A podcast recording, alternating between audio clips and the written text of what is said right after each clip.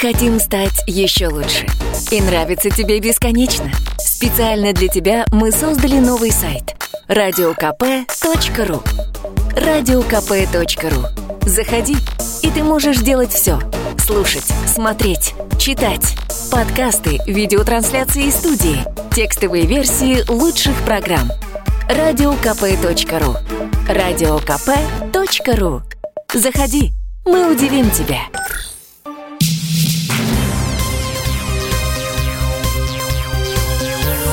Темы дня. В студии Елена Фонина целую спецоперацию по возвращению россиянина Дениса Лисова и его трех дочерей из Польши провели местные польские правозащитники. Шведские власти отобрали у мужчины трех дочерей и поместили их в семью мигрантов из Ливана. Тогда Денис просто выкрал девочек и через Польшу сбежал с ними в Россию. Во всех подробностях этой истории разбиралась корреспондент «Комсомольской правды» Дина Карпицкая. История семьи Лисовых началась не вчера, а примерно 8 лет назад, когда Татьяна и Денис решили переехать жить в Швецию. Тогда у них был один ребенок, в Швеции у них родилось еще две дочери. Денис работал на стройках, много мотался по стране, потому что в том маленьком городке, где жила семья, не было постоянной работы. А у Татьяны случилась послеродовая депрессия, ее стали лечить, и в итоге она попала в психиатрическую больницу. Девочек тут же забрали ювенальные службы Швеции. В течение полутора лет девочки находились находились в замещающей семье, которыми оказались беженцы из Ливана. Отцу сначала дали право общаться с детьми раз в месяц, потом он добился права общаться с ними два раза в месяц. Так продолжалось примерно полтора года. И Денис решил просто выкрыть своих детей и сбежать с ними в Россию. Но ему этого сделать не удалось, потому что за то время, пока они добирались до аэропорта, шведские власти успели наложить запрет на выезд детей из э, зоны Евросоюза. Сам Денис был подан в розыск как опасный преступник. Но произошло нечто абсолютно невероятное, потому что польские власти стали на сторону семьи. Они разрешили отцу с детьми жить и воспитывать их на территории Польши. А в итоге Денис Лисов с тремя дочками просто с помощью огромного количества людей, польских правозащитников, смог все-таки вылететь в Москву. Накануне семья вернулась в Россию. Перед вылетом из Варшавы Денис Лисов записал обращение Дене Карпицкой и выразил благодарность всем, кто поддерживал его семью. Есть немножко волнения, конечно. Наш путь домой очень долг, с различными был приключениями. Но уже все позади, мы собираемся. Настрой у нас боевой, настроение тоже хорошее. Хотел сказать и выразить большую благодарность всем, соотечественникам, кто оказывал помощь, поддержку в наше трудное сложившееся время для нашей семьи. Большое всем спасибо. Мы не ожидали, конечно, что настолько будет э, оказана нам помощь. И нас даже на улицах узнавали, разговаривали с нами здесь польские граждане, помогали, предлагали нам помощь. Ну, в общем, все закончилось, и мы благополучно собираемся домой.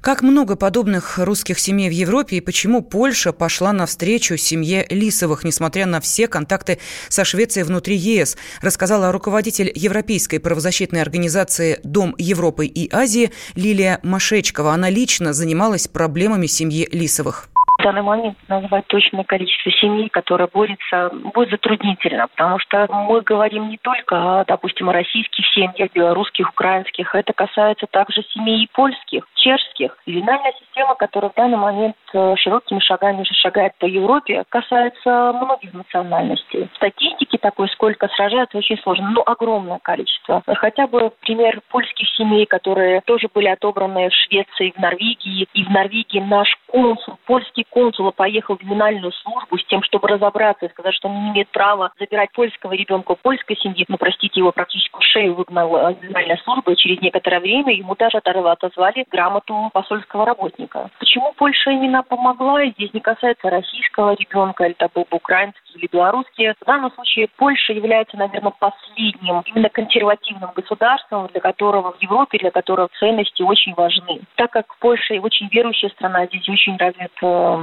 скажем, католицизм. Поэтому воспитание в людях о том, что семья должна быть традиционна, о том, что семья должна воспитывать сама детей, нельзя забирать. Поэтому Польша всеми, скажем, силами сопротивляется той машине, которая набрала огромную скорость работы в Европе, именно ювенальных систем. В ближайшее время Денис с дочками планируют отправиться в родной Хабаровск. Там живут отец и мать жены, а также сестра. МВД дополнительно проработает вопрос, а нужен ли штраф для автомобилистов за превышение скорости на 10-20 км в час. Об этом сообщили в пресс-центре министерства. Сейчас за это наказание не предусмотрено. Но в Минтрансе не раз заявляли, что поддерживают введение подобной меры. Разговоры о введении штрафа за превышение скорости на 10 км в час ходят уже давно. Если решение и будет принято, то уж точно не скоро, считает вице-президент Национального автомобильного союза Антон Шапарин. Полагаю, что вопрос еще будет обсуждаться и обсуждаться долго, потому что и автомобильная общественность, и поддерживающая ее в данном случае фракция «Единая Россия» в Государственной Думе выступают против того, чтобы данное правонарушение наказывалось штрафом. Сейчас оно наказывается, но предупреждением. Соответственно, введение штрафа вызовет очень серьезное а, возмущение в обществе, и я подозреваю, что власти на такую меру не пойдут. Подобная мера станет еще одной ловушкой для водителей, уверен координатор общества «Синие ведерки» Петр Шкуматов.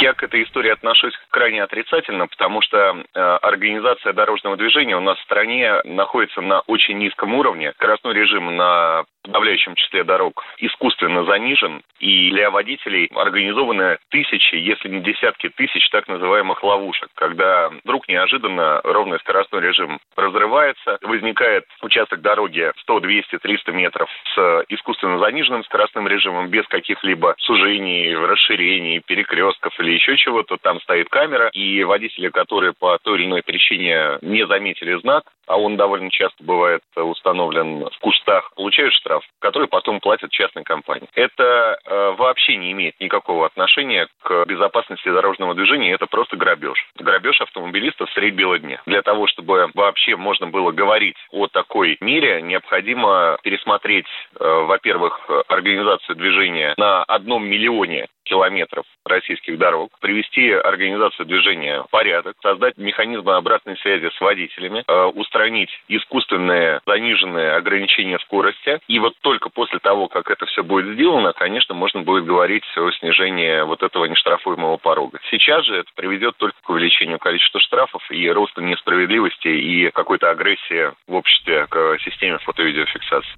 Вот президент экспертного центра движения безопасности Наталья Агре поддерживает снижение ненаказуемого порога.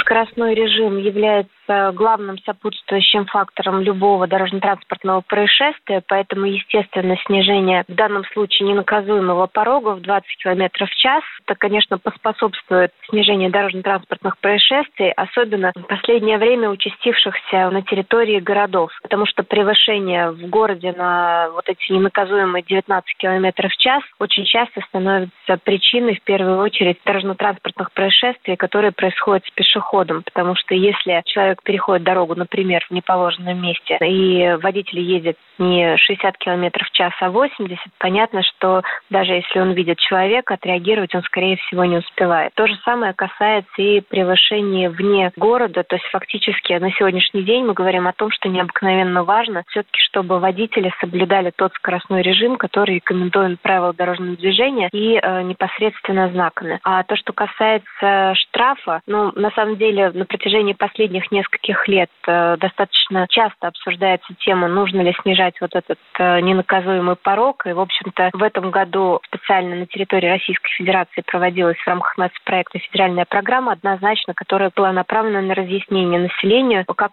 важно соблюдать именно рекомендуемую скорость, не превышать на 5, 10, 15 и более километров в час. Поэтому я думаю, что, в общем-то, время пришло, и нужно постепенно действительно задумываться о такой профилактике, как э, штраф. Этот вопрос не в первый раз обсуждает в Кабинете министров. Ранее правительственная комиссия по безопасности дорожного движения поручала МВД и Минтрансу до 1 марта 2019 года представить предложение по этой теме. Кроме того, по итогам совещания по нацпроекту «Безопасные и качественные автомобильные дороги» Дмитрий Медведев поручил до 2 декабря проработать этот вопрос. Британский пилот команды «Мерседес» Льюис Хэмилтон в шестой раз в карьере стал победителем чемпионата мира по автогонкам в классе машин «Формула-1». 34-летний гонщик занял второе место на Гран-при США и за два этапа до конца чемпионата мира стал недосягаем в личном зачете для своего коллеги по команде э, Вальтери Ботаса. Э, Льюис Хэмилтон уже давно доказал, что он один из величайших, говорит автоэксперт, спортивный журналист Максим Трусов.